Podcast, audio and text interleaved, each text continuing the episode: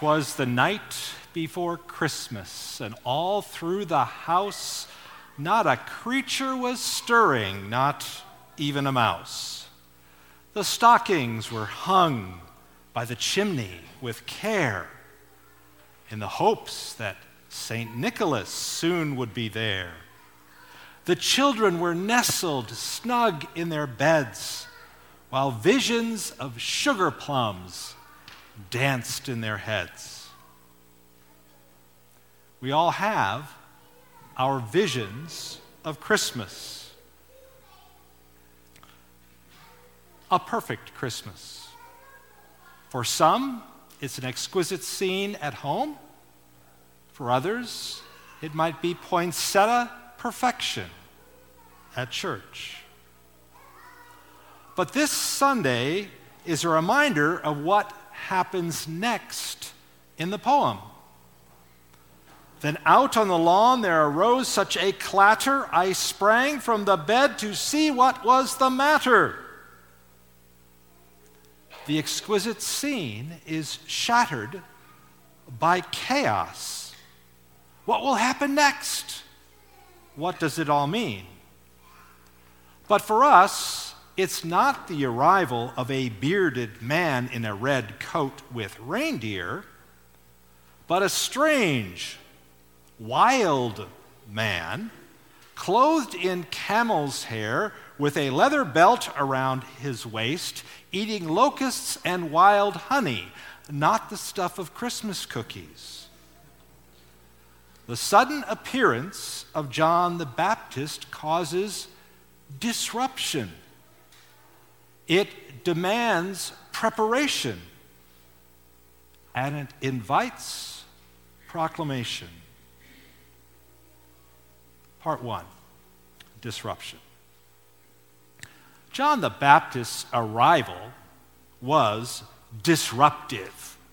There was, to, to be sure, a curiosity factor. This guy out in the wilderness next to the Jordan, far from Jerusalem, what was he doing there? What was this all about? John the Baptist was considered a threat by some. The religious leaders sent their disciples to keep an eye on him. Herod Antipas kept him at arm's length, especially because he criticized his relationship with Herodias. And yet the people came in great numbers. Mark writes, from the whole Judean countryside and all the people of Jerusalem kept coming out to see him. I'll tell you, that was no easy trip. It's a 14 mile walk from Jerusalem to Jericho, and then you got to go another six, seven miles to get to the Jordan River. It takes a whole day to get there. Then you're out in the desert hearing John the Baptist. Then you've got to walk back the whole way 20 some miles uphill, 4,000 feet of elevation. I know, I've made the hike. People were looking for something. They were looking for deliverance. They had a long memory of how they had been captive in Babylon, but God brought them home. They remembered that century of independence when Jewish kings ruled the land until the Romans came under Pompey and then the Herods and that odious man, Pontius Pilate. Oh, there were rebel groups, zealots, false messiahs. Others withdrew to the desert to prepare for some kind of final battle. People were looking for deliverance. But John the Baptist was a man of more than just disheveled appearance. Instead of an armed rebellion, or divine intervention. John offered a baptism of repentance for the forgiveness of sins in the tradition of the Old Testament, where one would ritually wash that was what was impure to make it usable by God again. He turned their attention from externals, politics, economics, life, to the internal he called for repentance, a change in thinking, a turning of direction, a reordering, so that nothing would be in the way of the one to come. John the Baptist was the one before. The one to come would be stronger and would baptize with the Holy Spirit. And as the Gospel of Mark shows in subsequent chapters, he would be mighty in word and deed and would disrupt all, even Rome, at the cross and by coming forth from the tomb. For us today, John the Baptist's arrival is disruptive.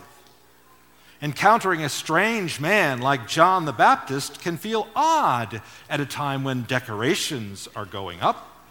At first glance, we might wonder whether to turn the other way, or maybe hand him one of those bags for the homeless, or maybe listen. See, much of our culture and life has to do with the externals, with beauty, the pursuit of perfection. But the unkept John, the one who comes before,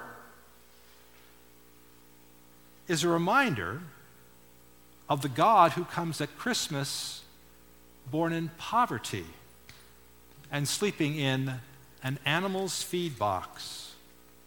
Yes, God shows up in unexpected places that aren't always pleasant or beautifully decorated. And the most important example of which is the cross. The very last place one would expect to find God, but the very place where God does God's best work. John the Baptist's arrival is a call for repentance for a turning around and away from those things that glitter and entice, those external things.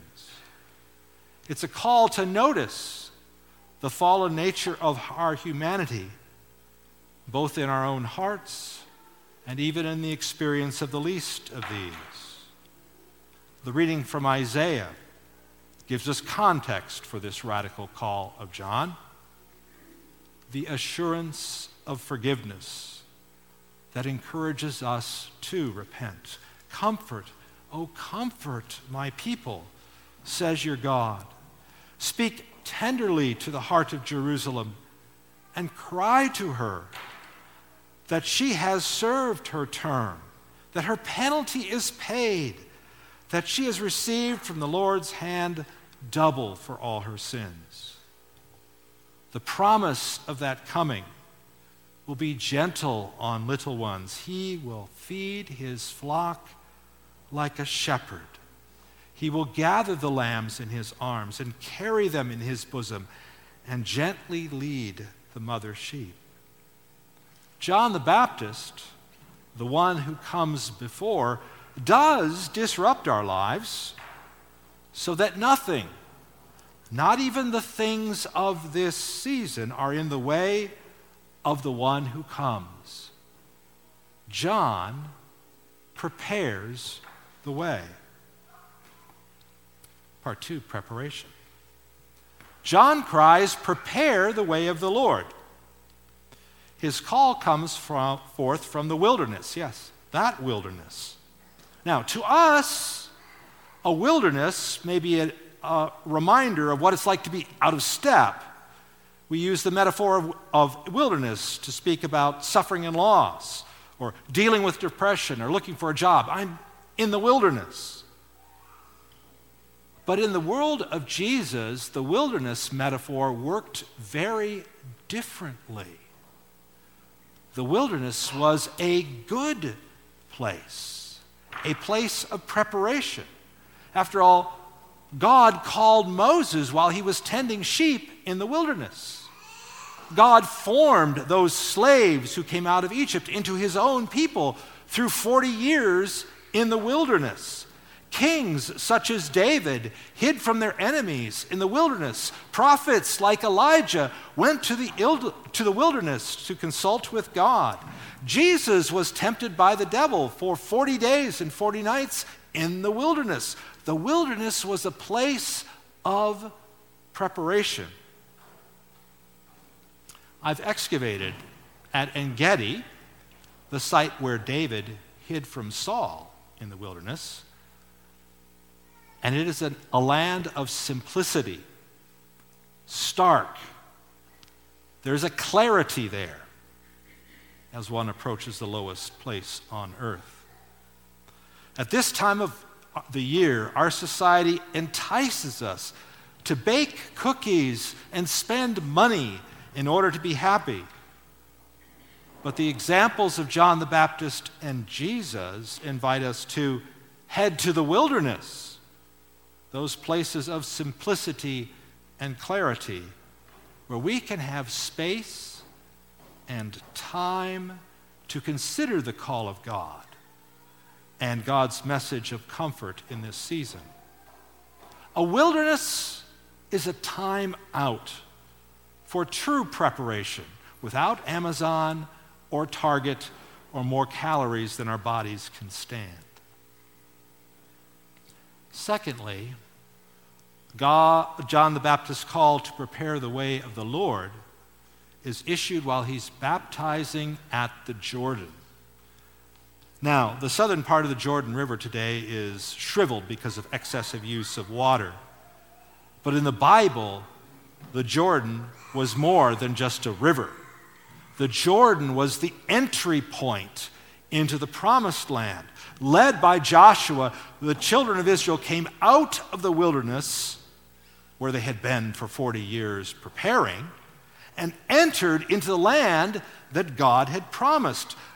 The Jordan was the boundary crossing from being a wandering people to being God's settled people when God's promise was fulfilled in the land. Following Joshua, they entered the land of milk and honey.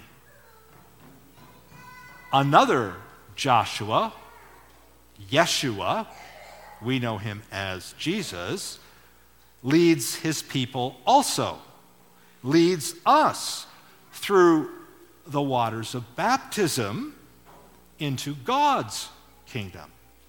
These waters are our entry point. God does it all for us in baptism. God gives us all in baptism. We are baptized into the death and resurrection of Jesus.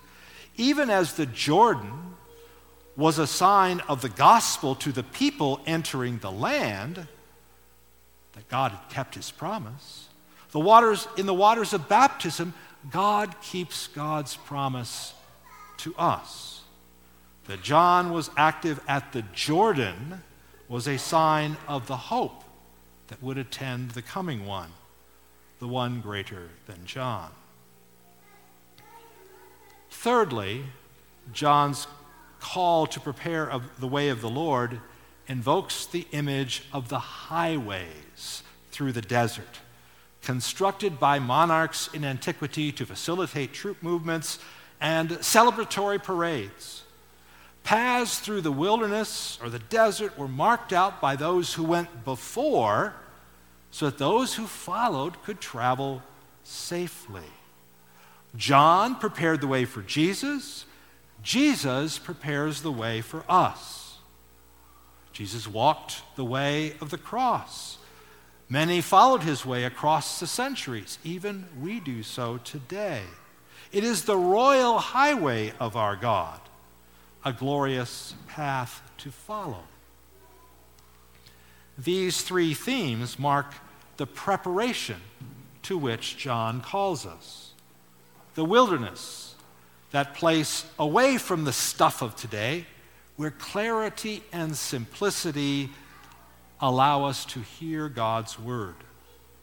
The Jordan, the gospel promise we received in baptism and to which we can return each day. And the royal highway of our God, blazed by Jesus to give us a safe way home. Part 3 Proclamation. The disruption of John and his call to prepare the way of the Lord marked him as the forerunner, the one before the one to come.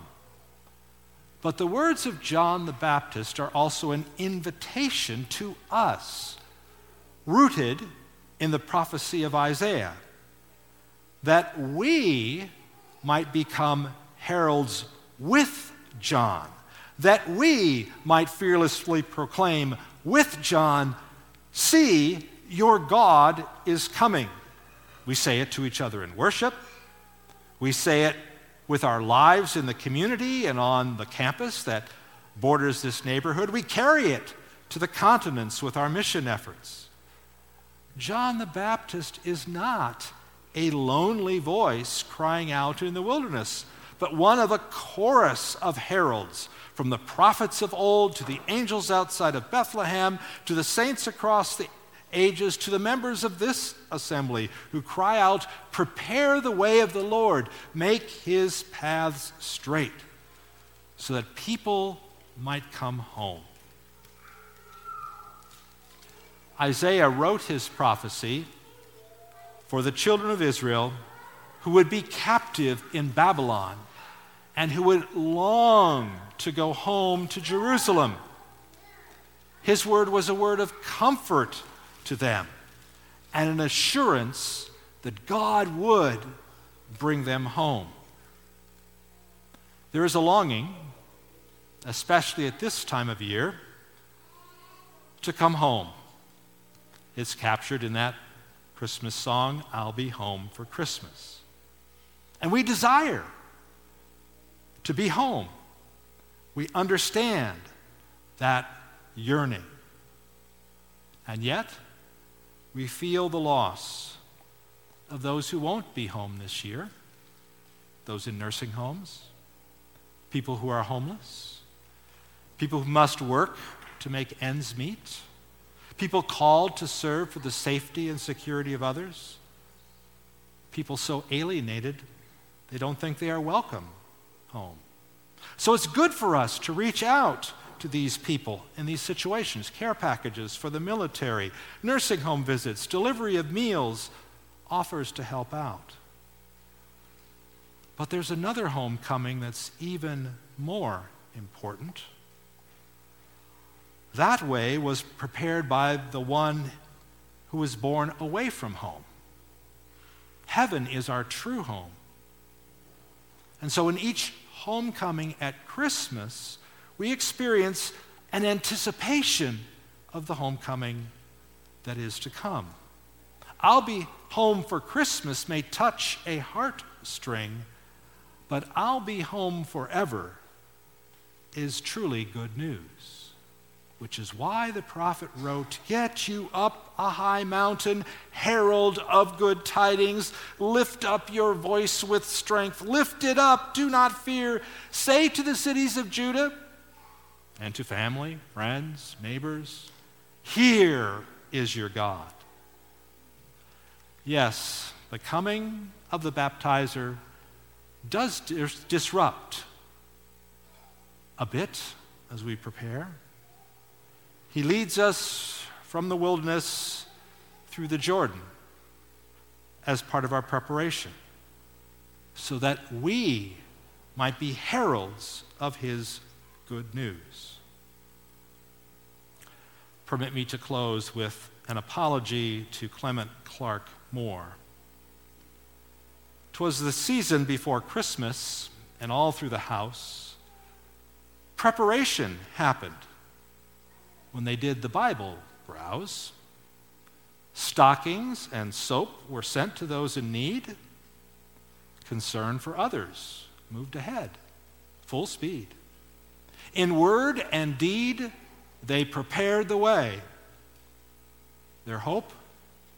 To see many more in heaven someday. In the name of the Father, and of the Son, and of the Holy Spirit.